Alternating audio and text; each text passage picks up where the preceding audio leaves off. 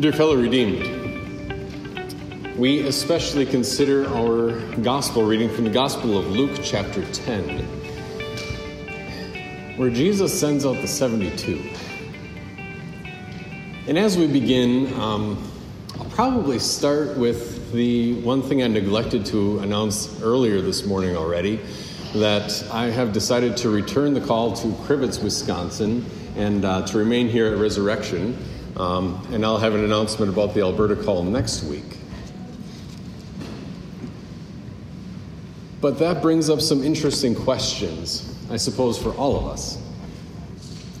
Because the first question is, you know, Pastor Hagen, the first question I received, Pastor Hagen, we're, we're the only church unless you drive, well, the only church with its own pastor unless you drive about forty minutes in any other highway that we have, down to Finley or up to Monroe or um, up to Tecumseh. Um, and Pastor Hagen, we've had a lot of changes here in Toledo over the last couple of years. And then we get to our gospel reading. And Jesus sends out the seventy-two, and this is what he said. The harvest is plentiful, but the workers are few. So ask the Lord of the harvest to send out workers into his harvest field. And the way that, that our system works is that the church, together under Christ, decides to extend a call to a pastor. And that's what happened when Resurrection called me a little over four years ago. And that the church, after a series of other calls where they had asked previous um, other pastors to, to serve here, um, the church reached out, out to me. Actually, Dave Sipes called me on a Wednesday morning, and uh, as I was finishing my coffee, and asked me to come and, and serve here. And if you recall about four years ago, and I'm sure you've been through this system a few times before, um, it t- usually takes a period of weeks to learn a little bit about the church and the congregation and the needs of the congregation and um, and the particular you know talents or abilities that any pastor might bring to that congregation. And as time goes on, um, perhaps you've also re- recognized over the last you know about five years. that um, the pendulum has swung. When my brother graduated from our seminary in two thousand nine, there were twelve men who were left unassigned. twelve men who had graduated, but we didn't have any churches for them. Two years later, when I graduated from seminary in two thousand eleven, we had twelve churches that didn't get a pastor. twelve churches that had requested a graduate, but did not receive a graduate. And um, and if you read the reports from our synod, they, they talk every now and then. Um, it's kind of front and center now because the call system because of the call system that we have. But roughly fourteen out of every one hundred congregations doesn't have its own permanent pastor right now. And this is something that um, that we have been aware of, you know, as a synod. It's something that that Pastor John Hine talked about at our synod convention. Um, roughly three or four years ago. And Jesus' words are proven true again. He told them, the harvest is plentiful, but the workers are few, so ask the Lord of the harvest to send out workers into his harvest field. And he has a lot more instruction there, of course. But I would see, and I could understand, and it's one of the questions that I have received, well, Pastor Hagen, with so many needs here, why are we even considering the call to another congregation? And Pastor Hagen, isn't there some other way of doing this? That we don't have to go through a call system and, and ask a guy, and then we hear back after like a month, and then we ask another guy, and it ends up being you know fifteen months, maybe twenty months before we get our own pastor. Isn't there some way to, to deal with this? This shortage, so to speak? Isn't there some way around it? And I guess in answer to the first question, Pastor Hagen, it's obvious that we've had a lot of change here, and and we need um, we need a little bit of stability and maybe some continuity. Um, at the same time, recognizing that when a congregation together with their with their vacancy pastor or district president extends a call, that that is just as valid and certain as if Jesus himself had extended that call. That is just as valid and certain as if Jesus himself, the Lord of the church, had provided the opportunity to consider continued service in one place or service in a new field of labor. And so even though, even though from, from most perspectives it might be a rather easy conclusion, at the same time, out of respect, when Jesus asks you to do something, you have to consider it and give it some thoughtful consideration. So then, this prayer that Jesus tells us to pray, ask the Lord of the harvest to send out workers into his harvest field because the harvest is plentiful, but the workers are few. And then he goes on, I send you out as, as lambs and sheep among wolves. And I could see, especially if you've been through this system, and especially if, if your church happens to be one of the vacant ones, or you've experienced an extended vacancy, or, um, or even a merger as kind of ministry shifts and changes over time, I could see somebody wondering, how exactly does Jesus carry out his work without us getting in the way? How does Jesus carry out his work of making sure that, that his word is shared and proclaimed, that people are ministered to, that comfort is brought when comfort is needed, and that even rebuke or discipline is brought when that is needed as well? Because this sounds like a fairly, fairly high and um, important task, that if we are to work together as a church and confess the same thing, we confess the reality that eternity extends far beyond what we have in this life. And the ramifications of the faith we follow in this life, or the faith that we reject in this life, has an eternal benefit or detriment forever. And the question, is there anything more important? When Jesus sends out workers to his harvest field and he says, pray for this, is there anything more important? And I understand that when we consider that question, we also see that, you know, there are needs in every avenue and area of life. But the question that we are confronted with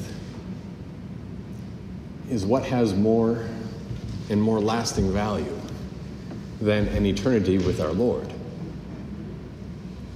And so in that, with that in mind, Our, our church body, our synod, has decided to go with this system of, of calling pastors and providing the opportunity to consider service in a new area of labor and to have the proper perspective of sharing this word of life, not as like the C E O of an organization, but as like, you know, the captain of a team, perhaps, if that, the shepherd of a flock, where each one recognizes that we stand together under the blood of our Savior, and that we stand together holding the same word of life, that we have been made participants in the ministry that Jesus wants to carry out. And when he sent out seventy-two, that is far more than the twelve that he had called and designated his apostles.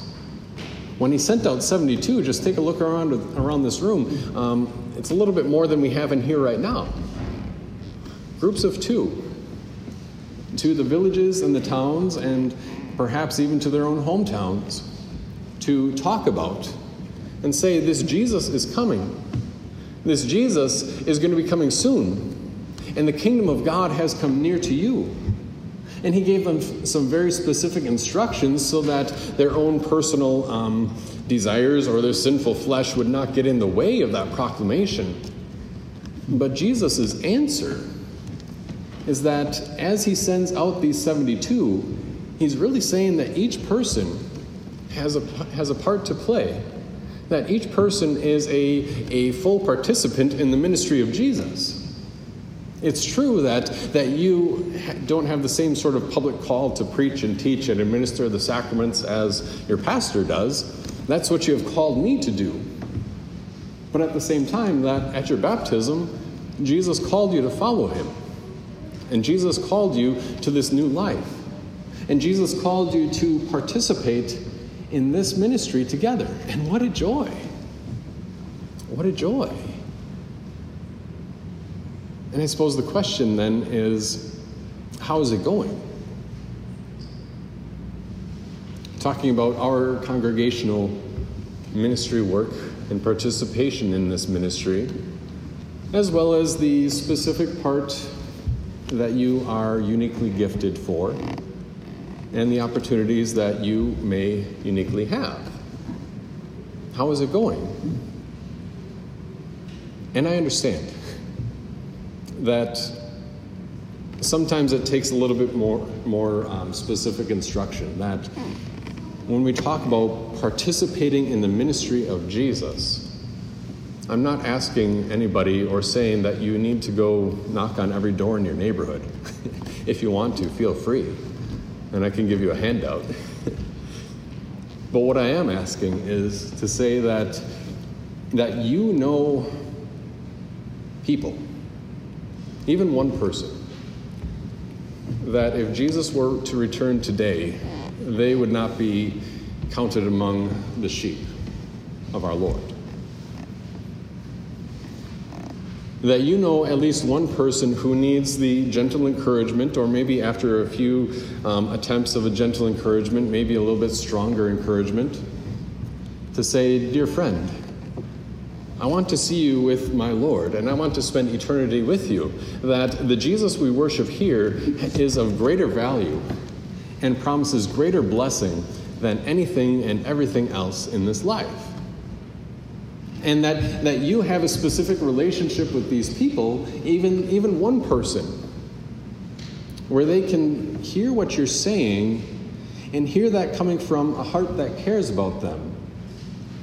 Not just a pastor who's, that's his job, and he's the guy to make sure that everybody's showing up to church.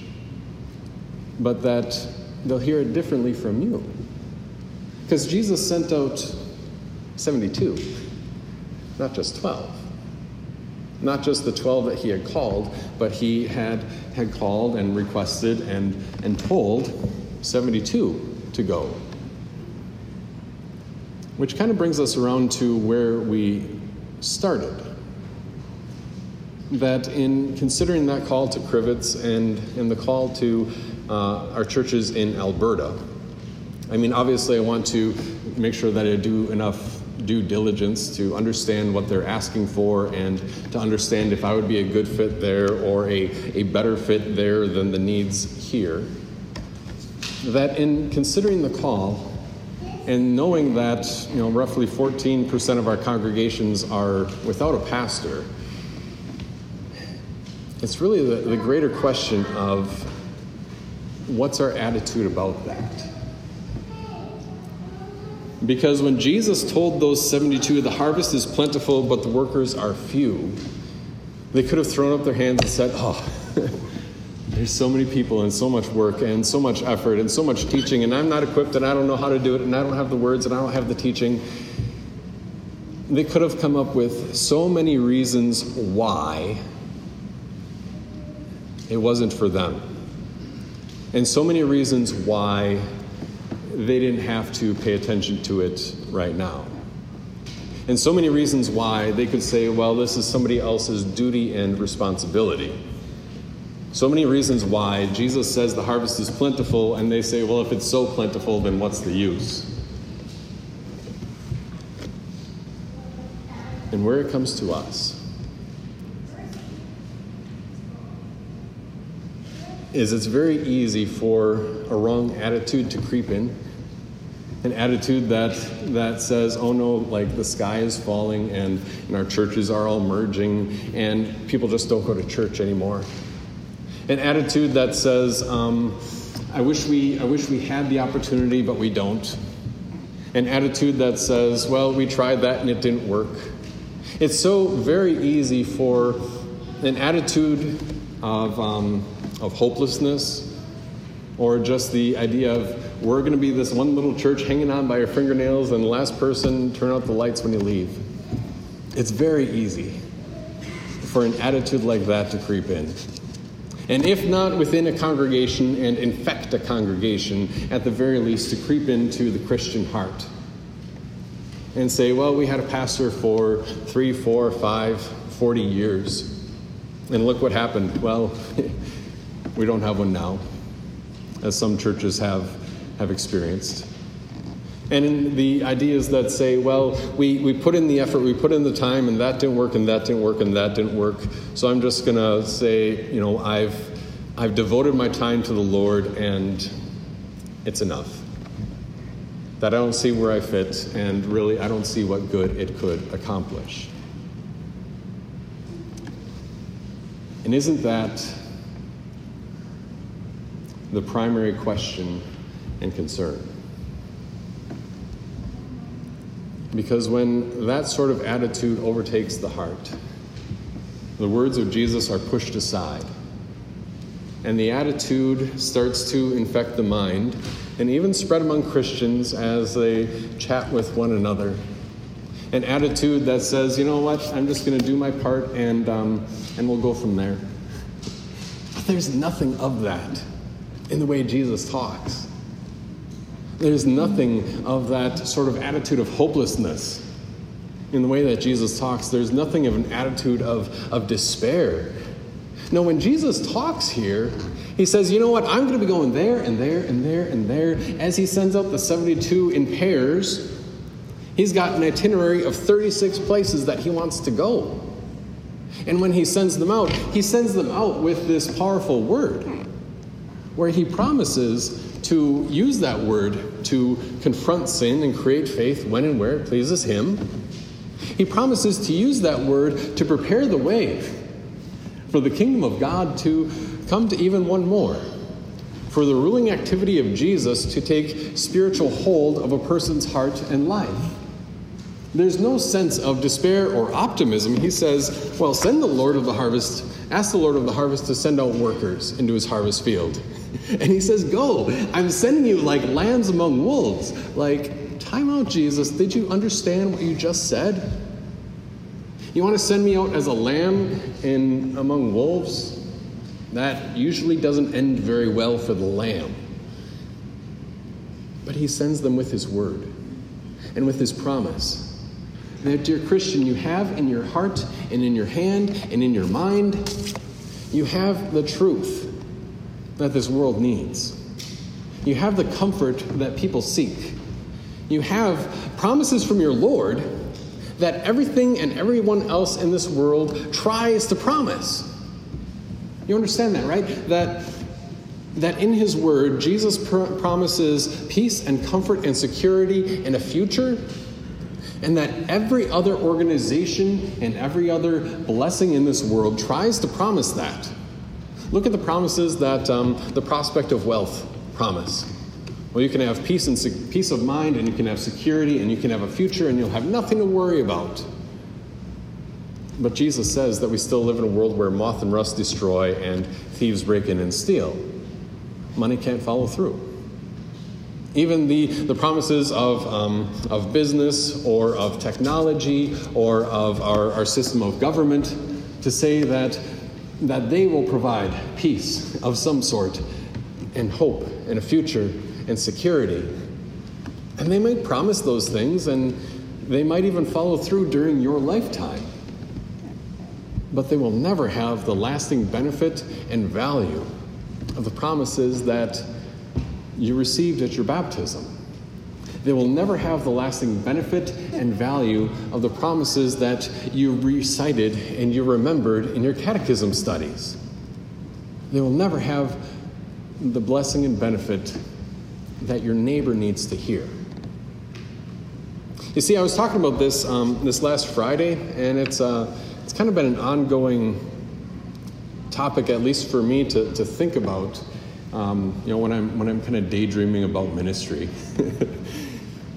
this idea of that there are twelve hundred churches, congregations in our church body, but that when we came here, when the Hagans moved to Toledo, Desiree and I both said that that's, that this place and these people are are different, and maybe it was just a mixture of um, us having lived in another part of the country, living out east a little bit more, and recognizing that this place has very familiar mindsets and approach to life. But I think it was more than that.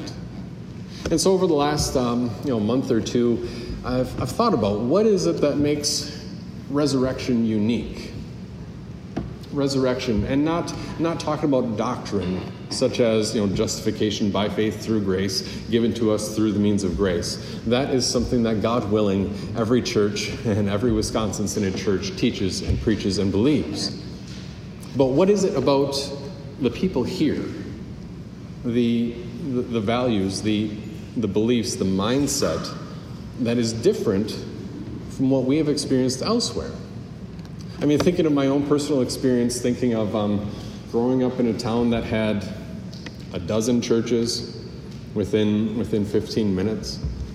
And I've served in a couple of churches in Canada, a couple of churches in Minnesota. Um, I've attended, you know, at least at least a dozen different churches over my lifetime. But that this place is different. And the first thing that came to mind was that the people here at least have a deep-seated understanding of the way that Jesus talks in our gospel lesson. That, and I've seen it, and I've heard it, and I've witnessed it, and we don't want to lose this attitude of, of optimism, of Christian optimism. That doesn't say, oh no, the sky is falling and we've got fourteen percent vacancy rate, um, and and where are all the pastors going to come from? No, Christian optimism that says we've got the word of life now, and we live at the edge of this city of, you know, a quarter million people within within reasonable driving distance. And of that quarter million people, the majority of them will at least listen to you when you talk about church. That we've got an incredible opportunity, um, Even as even as we, and especially as we merge together with a couple of other churches here in the Toledo area, we've got a, an incredible opportunity to say, how can we bring the word of life to somebody new and somebody else? Because that's the exact same point that um, three years ago when, when John Hine was addressing that vacancy rate, the fact that, you know, fourteen out of one hundred churches are missing a pastor. And he spoke to our city convention about it, and he said, you know what, we're all worried about, about the fact that we don't have enough pastors right now, and it's true. Pray that the Lord of the harvest sends workers into his harvest field. But his analysis was to say, well, give it a generation, and that'll work itself out. But if your grandkids, or I guess in our case, um, if Joel wanted to be a pastor, the bigger question is, will we have a church for him? A pulpit for him to serve in. Because so few of our churches, so many of our churches, I suppose, had been infected with that, that spirit of defeat and pessimism.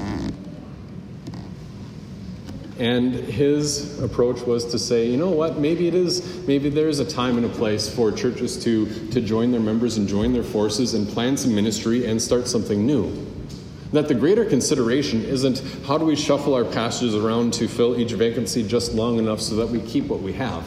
The greater consideration is to say, how do we work together with the people that we have so that maybe in, you know, three, five, eight years we have another congregation in an area that can bring this word of Jesus to, to an entirely new group of people.